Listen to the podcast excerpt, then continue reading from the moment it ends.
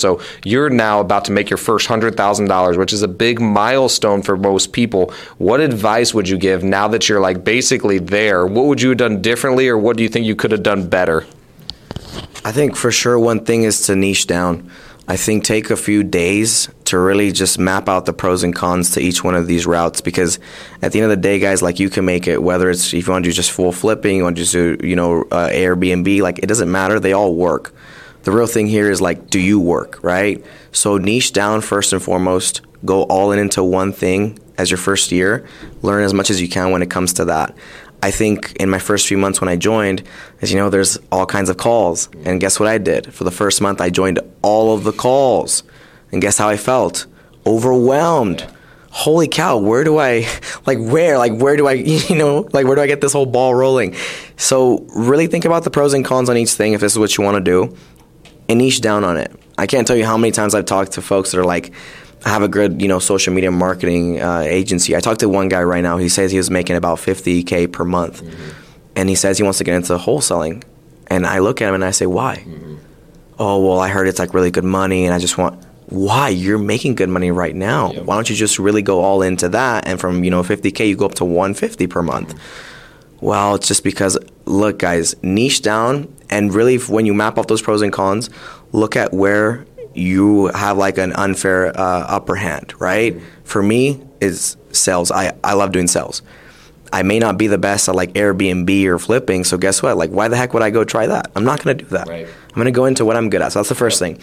Second thing I'd say would be to network like crazy. Mm-hmm. I mean, I've you know I've reached out to you one on one just to make friends, yeah. right? I think the biggest thing is you don't want to be somebody who just takes value. Right. You want to give value, but you also want to just make friends with somebody. Yep. You know, before you start asking about how you're doing it and what's going on with you, why don't you care and why don't you want to make friends with somebody first and foremost? Because then it's going to make the you know whole process of trying to ask them for help easier because now they like you and they're going to want to fight for you just like you're going to want to fight for them. I think building an actual you know friendship with somebody and networking those two things I would say are the biggest things that I would say to someone that's brand new. I like it.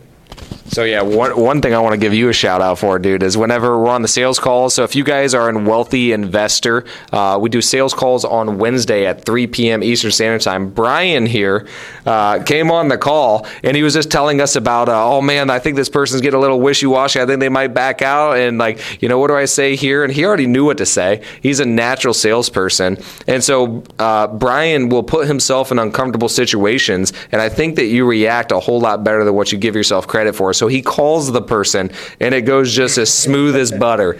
Brian has handled it amazing, and it was all on the live call while there's 40 people watching. And I've been in sales a long time it's a whole lot different when there's multiple people there that are judging the, what you're saying, telling you what you could have said better.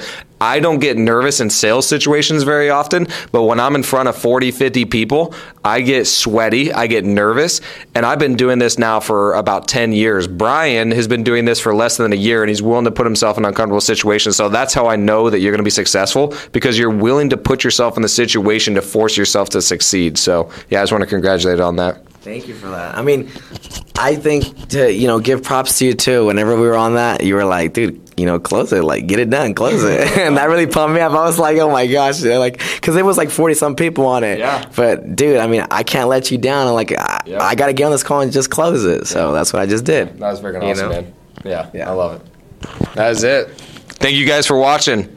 See you on the next one. Peace. Peace. That was awesome, man. Nice, man. Yeah, thank you. Seriously, though, that was freaking awesome. When you did that, I was like, dude, I gained so much respect.